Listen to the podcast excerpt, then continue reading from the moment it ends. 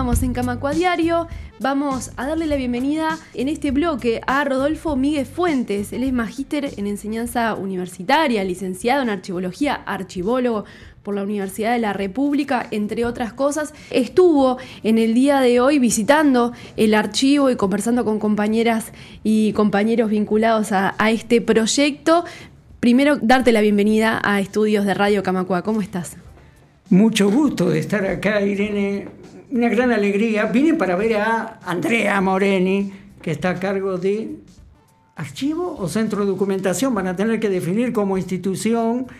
Es una joya. Sorprendido. No sabía que tenían hecho lo que ya tienen hecho, menos aún que tenían separado un lugar. Tal vez no es el más adecuado. Sería preciso que estuviera acá.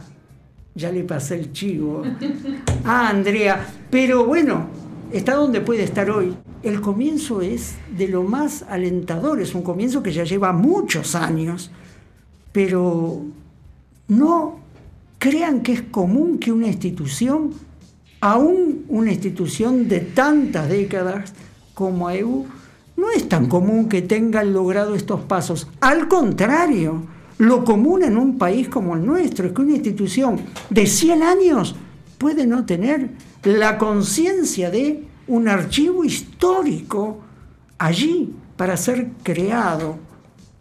Justamente por esto que señalás, quiero aprovechar para preguntarte de qué se trata. ¿Qué es un archivo histórico? Y un poco sobre esta discusión o esto que planteabas, esta disyuntiva entre centro de documentación y archivo histórico. La cosa es bien simple. El conocimiento crece en el mundo en base a muchos elementos, muchos factores, pero si uno tuviera que reducirlo a un mínimo, tendría que decir que el almácigo de todo el conocimiento posible, uno lo halla en las que se llaman unidades de información. Las unidades de información son 4, y la persona que está oyendo esto las reconoce perfectamente. Digo museo, no preciso explicar nada. Digo biblioteca, no preciso explicar nada. Pero justo con las últimas 2, archivo y centro de documentación, nuestra sociedad todavía necesita una segunda explicación. No está tan claro distinguir una biblioteca de un archivo, por ejemplo. Más de una vez me han dicho, viste que se abrió una posibilidad de trabajo que tal vez le interesa a tus estudiantes. Cuando voy a ver, era de bibliotecología. Y digo, no, pues archivología. Archibiología. No. Archibiología, no. Archivología. Y en esta disyuntiva y en esta confusión lingüística hay mucho más que una cosa simpática. Y es que la gente no está acostumbrada a ir a archivos para estudiar. Sí, va a archivos, sino como saca partida de nacimiento, por decirte una. Va a archivos, sino como genera la nueva cédula de identidad. Pero no tiene conciencia de que está yendo a una unidad de información. En ese sentido, ¿qué diferencia un archivo de una biblioteca? Para ir a la primera distinción, bien simple. Si quiero tener una biblioteca, yo tengo que, 1, comprar libros. 2, pedir prestado y no devolverlo. 3, simplemente robarlo. Pero no hay otra forma de que yo me haga de una biblioteca. Ahora, que yo me haga de un archivo es inevitable. Hoy salí de casa y necesariamente todavía no generé ningún documento de archivo porque me muevo en bicicleta. Pero ahora voy a tomar algo, voy a comer algo a mediodía y allí ya voy a generar documentos, ¿no? Claro. En el bar, en el restaurante, qué sé yo. Hoy de tarde, si en mi tarea de la tarde necesariamente tengo que hacer una compra que tengo que hacer en relación a documentos y fotocopias, me van a dar otro boleto de compra. Lo que digo es, vamos generando un archivo con el solo hecho de caminar en esta ciudad. No me necesito compeler a eso, no necesito proponérmelo. Surge el archivo con una compra, con una decisión, con una autorización, con un trámite público que tenga que hacer, con una inscripción en cualquier lugar. Ahora, hecha esta distinción, se entenderá entonces que lo que distingue a un archivo es que los documentos que se manejan son únicos. Únicos. Nadie más en el bar va a tener hoy ese documento que me van a dar. Nadie más en Tres Cruces va a tener el pasaje que me van a dar para que yo hoy vaya al interior. Nadie más, solo yo. Ese va a ser mi pasaje. El oyente puede decir, tan importante un pasaje de Tres Cruces. Bueno, seguramente si es de Rodolfo Miguel y porque va al interior, no vale nada el pasaje. Excepto que sucediera como una vez sucedió, y es que Albert Camus, ese premio Nobel de literatura de la época cuando yo nací, así que no está en la prehistoria, es hace 62 años nomás, ese personaje compró un boleto de tren. No sé en qué localidad de Francia iba, hacia París. Sucede que un amigo le dice, ¿para qué vas a ir en tren si yo voy en auto? Por lo tanto, Camus se pone el pasaje en el bolsillo, se sube al auto. Claro, no tenía programado morirse. El auto choca y muere. Ese pasaje, ¿cuánto vale? En teoría vale lo mismo que mi pasaje a Trinidad de Tres Cruces. Claro, en teoría, pero el archivo histórico lo convirtió en una reliquia. ¿Tá? Así que es muy difícil decir cuánto vale un documento. Un documento vale lo que se lo valore según el momento histórico, la cultura, el contexto institucional. El archivo histórico, en base a esa valoración de los documentos únicos que maneja, va definiendo su acervo documental. En cuanto a un centro de documentación, no hay esta exigencia de se espera que un centro de documentación maneje los documentos producidos, únicos.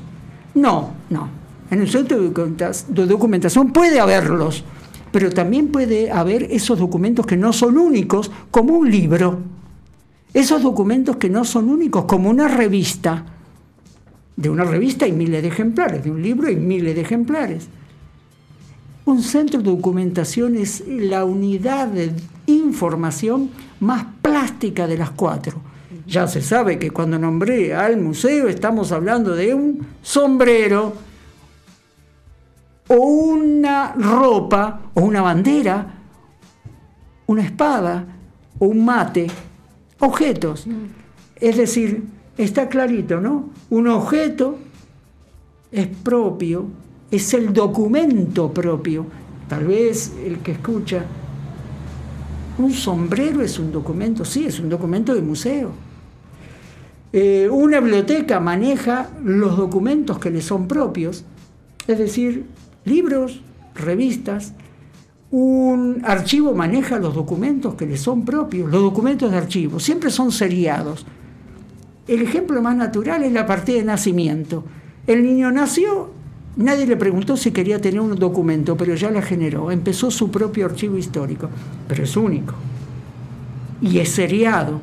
Va a haber otros idénticos en su formato, en su tipología documental. Esa es la palabra más común. Finalmente, un centro de documentación no tiene documentos que le son propios. Por eso es plástico. ¿Por qué? Porque puede haber en un centro de documentación un gorro, puede haber en un centro de documentación un documento de archivo, también puede haber una revista, también puede haber un libro.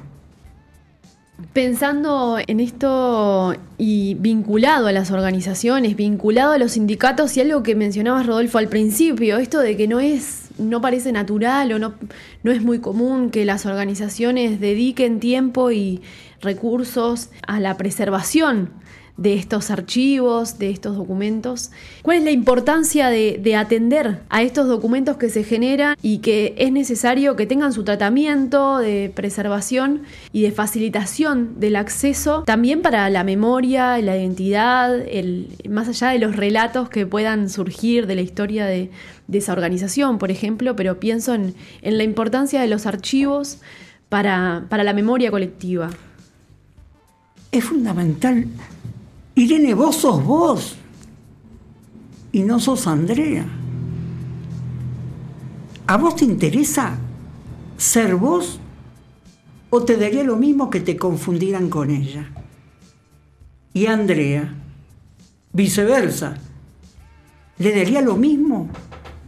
No nos daría lo mismo porque somos quienes somos. Las instituciones igual. ¿Por qué es importante para una institución? Porque se juega su identidad. Y acá quiero remarcar algo que se ve en el trabajo que realiza Andrea Moreni. Y es la conciencia absoluta y total de que la historia no empieza con ella. Esto es el ABC del asunto. Ah, pero es obvio, podrá decir alguien. No. Lo obvio es que la historia quiero que empiece conmigo y se terminó. Es una ansia fundacional constante que se ve a todo nivel en política, académicamente, en la vida cotidiana, en un club real. Estamos hechos de la misma pasta y somos proclives al hecho de querer, pero un querer íntimo, oscuro. Dejar una huella. Algo tiene que empezar conmigo. No puede ser que yo muera y se terminó. Entonces, una estrategia mezquina, miserable, humana, es marcar de algún modo que yo empiezo algo, ¿está? Y hoy empieza el archivo histórico. ¿De qué manera es posible compartir el conocimiento y compartir esos datos que surgen de los archivos y evitar que sean espacios reservados? ¿De qué manera se puede abrir y se puede generar interés también por esta labor de preservación y de divulgación también de esa información que está contenida en los archivos? Lo primero es lo primero, creando la unidad de información. Yo dije, todos creamos archivos, digamos, todos vamos generando documentación sin proponernos. Eso es una cosa.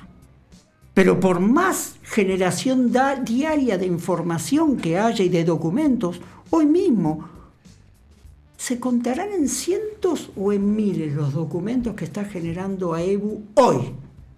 ¿Miles? ¿Cientos? No sé, no tengo idea. Pero sí tengo una conciencia que esa masa documental que está gestionando, de la cual una parte va a ser histórica, la mayoría no llegará a ser conocido y menos aún utilizada si no se crea la unidad de información archivo histórico. Una cosa es el archivo como conjunto de documentos generados por una misma institución, pongámosle AEBU. Otra cosa es el archivo como unidad de información, ya no como contenido, sino como contenedor institucional. Es decir, esta labor creativa que ha venido desempeñando Andrea Moreni es la que posibilita a esta institución lo que estás pretendiendo. Yo tengo acá 2 libros, ¿no? Bancarios, el tomo 1, tomo 2, en el cual veo que intervienen varias personas. Una de ellas, muy conocido, ¿no? Gerardo Caetano. Por más Messi que sea de la historia como el profesor Caetano, si no tuviera detrás la apoyatura que Andrea le ha dado en términos fotográficos, esto que vos y yo estamos viendo y que el que escucha puede ver, que es una maravilla en términos de ilustraciones, no hubiera sido posible. Toda esta letra escrita está sostenida además en documentos y en testimonios.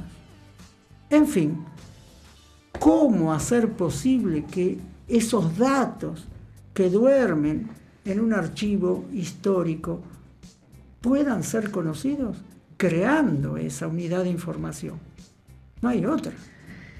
Poniéndola a disposición, obvio, pero eso es parte de las gestiones del propio archivo. Sin duda, te doy vuelta a la pregunta ahora. ¿Quién y cómo decide qué conservar, qué destruir? Notable. La pregunta, Irene. Notable. Primero te voy a decir algo anecdótico que no deja de llamarme la atención a mí. Y me encanta decirlo porque causa sensación. ¿Cuánto te crees vos que es el porcentaje de documentos que se deberían guardar? No te lo pregunto a ti, es una pregunta retórica. ¿Cuánto de los 100 documentos que hoy crea AEBU, aunque ese 100 puedan ser 10.000 u 80, no importa, digo en términos de porcentaje, 100 documentos genera hoy AEBU?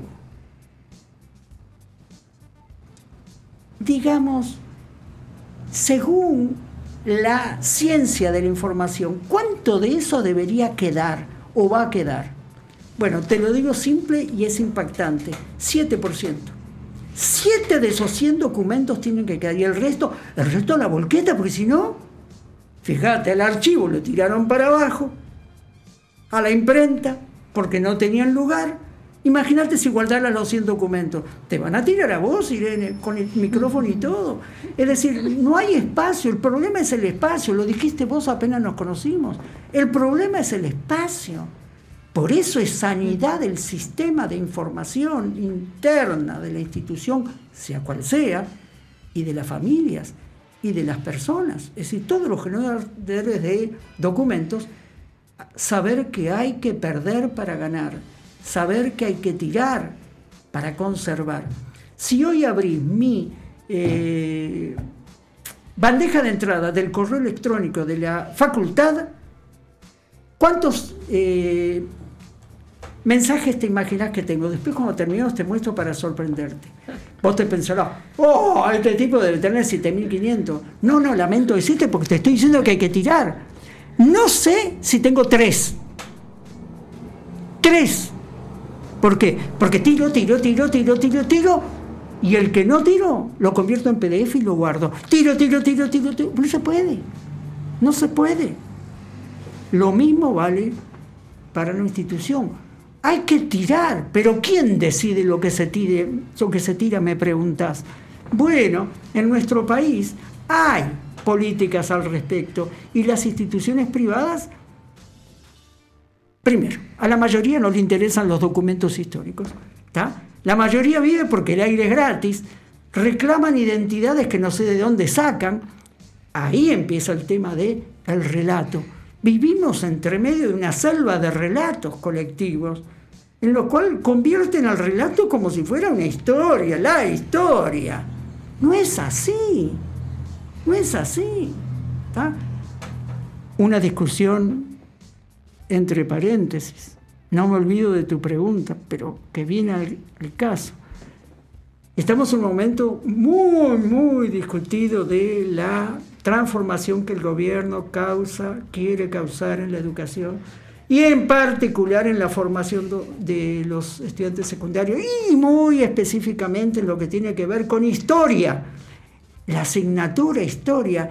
Claro que ahí este es el punto neurálgico. Siempre. ¿Y quién es el servidor de los historiadores?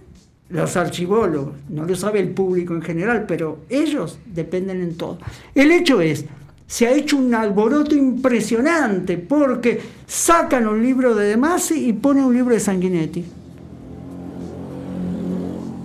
No sé.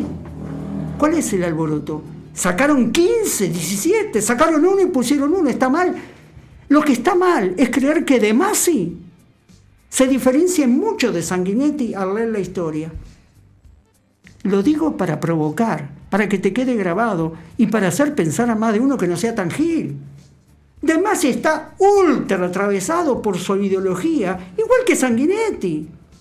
No, pero uno es ciencia y el otro es opinión. No, no, no es así. No es así. La ciencia está atravesada por la opinión. El que se crea que la ciencia es objetiva, primero, es ingenuo, opción 1. Segundo, no tiene mucha formación. Tercero, es un mentiroso. No hay otra opción. ¿Tá? La ciencia no es objetiva. No existe la objetividad. Así que, ¿es tan grave que hayan puesto a Sanguinetti? Ah, no, me parece que no. En absoluto. Además, no es que desapareció Demasi, pero todo es relato. No, no, no. Si un historiador... No, no, no, Irene. Todo es relato. Porque, y esto es lo que quiero meterte en el paréntesis, el documento no es más valioso que el testimonio oral. El otro día leía a Demasi diciendo algo que me causó sorpresa, y ojalá lo haya leído mucha gente. Lo leí en Voces. ¿Está? Una entrevista de 17.000 páginas. En determinado momento dice: yo nunca uso la historia oral, nunca la usé ni la voy a usar. Así que el señor Demasi se cree que el documento, porque está escrito y tiene 7 sellos, es verdadero en lo que dice, es genuino, es auténtico. Si cree eso, es un gil. Supongo que no lo cree. Ahora, si no lo cree, ¿por qué no entrevista a la gente que está viva por el pasado reciente? ¿Por qué su visión del pasado reciente, la visión de Masi, se asienta en documentos? ¿Pero a quién se le ocurre? ¿Pero en qué cabeza cabe que ese tipo? Yo no sabía que era la metodología así. Con este reportaje, pero por suerte metieron a Sanguinetti. Así que nunca entrevistó a Sanguinetti. ¿Y para qué lo voy a entrevistar? ¿Y cómo para qué? Confrontalo. Confrontalo. Confrontá a Bordaberry. Están todos vivos. Confrontá. Pedí la palabra. El documento no vale más que la palabra oral. No vale más que te lo escuchen. Si nunca lo escucharon, lo acaban de escuchar. Está atravesado por ideología y por mentira. A veces no tanto. Igual que la palabra oral. El testimonio de fulanito es un mentiroso, ¿para qué lo voy a entrevistar? No, entrevistalo. Entrevistalo. Hay que escuchar a todos, porque no existe la historia y al costado el relato. Existe el relato histórico. Siempre es interpretación. Y ahora te respondo la pregunta. ¿Quién define qué es el 7% que va a quedar? ¿Quién define? Ah, bueno, hay políticas gubernamentales, hay una comisión de evaluación de documentos que está al servicio de las instituciones, funciona en el ámbito del AGN, Archivo General de la Universidad, y que asesora a las instituciones para saber cómo conformar la propia comisión de evaluación documental. Por ejemplo, AEBU, ¿quién tendría que estar? Número 1, Andrea Moreni. Ah, estás exagerando. No, no. Es la persona que está gestionando los documentos históricos. No, tiene que estar el presidente del directorio. Sí, pero primero Andrea Moreni, es decir, las cosas por su nombre. Primero el profesional que gestiona. Después, quien la institución quisiera que represente. Por ejemplo, el presidente, presidenta de AEBU. Pero necesariamente alguien vinculado a aspectos económicos. Un contador, una contadora, una economista... Alguien vinculado a al manejo de la ley, abogada, abogado, historiadores. Obvio, una historiadora tiene que estar en esa comisión. Y ahí ya tenés un núcleo con capacidad de definir y, digamos, autorizado. Pensando en esto que marcabas, los archivos también son una decisión institucional de generar ese comprobante y de generar ese documento que va a formar parte del archivo. Irene, la historia oficial. ¿Qué es lo que queda? Lo que queda es lo que quieren recordar. Y es lo único que ocurrió. ¡No!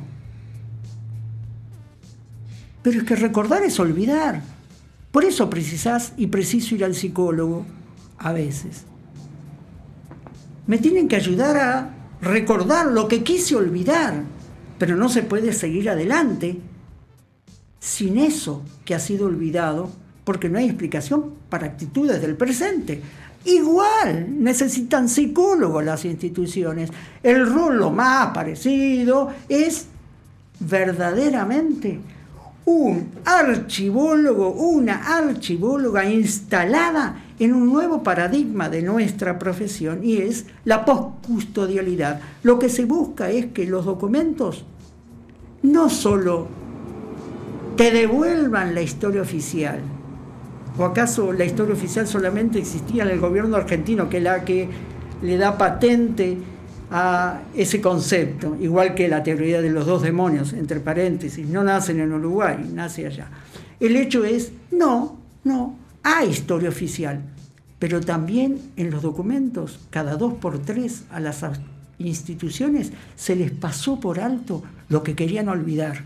Y allí está la voz callada a la que hay que ponerle volumen y hay que escucharla. ¿Por qué? Y porque le va a dar un color distinto al relato.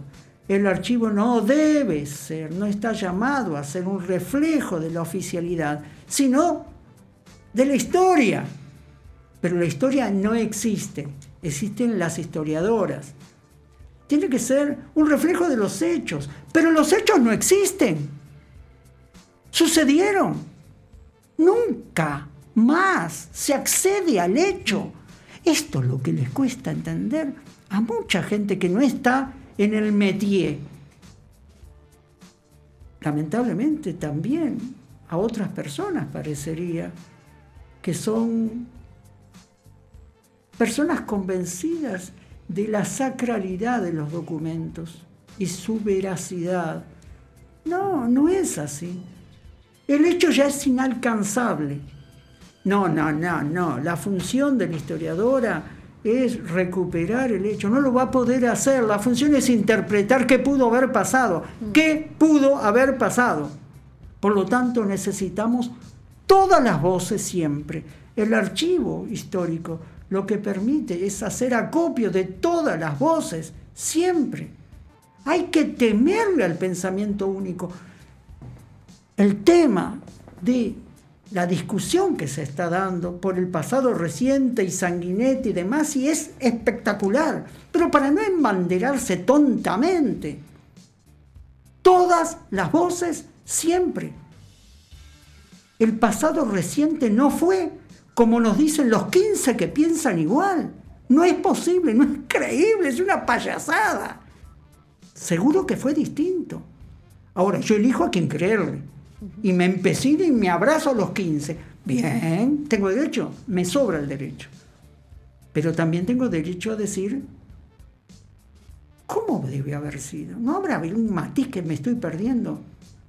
Y si hay un pensamiento único, sí, hay un matiz que te perdiste.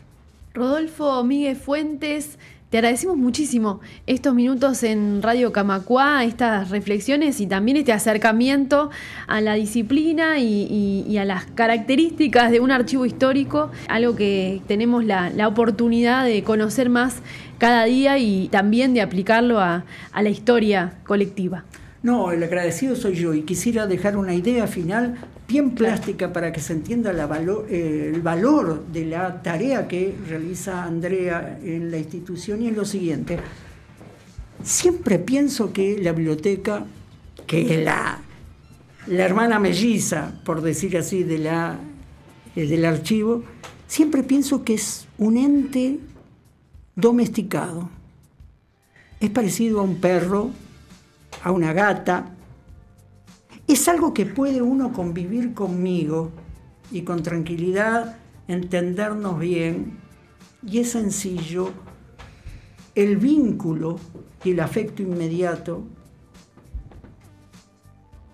En un archivo estamos delante de un ente salvaje, absolutamente salvaje. Tan salvaje que no se puede aplicar un protocolo, como podría ser una fácil orientación aceptada en el mundo entero de cómo vamos a ordenar este espacio. Las bibliotecas todas se parecen. El archivo, excepto que todos usan cajas, en esencia no se parecen. El trabajo de organización de un archivo es tan particularmente único como las identidades. Por algo es lo que sostiene la identidad. Esa labor salvaje le compete a las archivólogas. Que dicho eso de paso, en nuestro país la archivología es mujer, ¿eh? Es mujer y se suelta el pelo, porque de cada 10 archivólogos, 8,2 son mujeres. Muchas gracias, Rodolfo.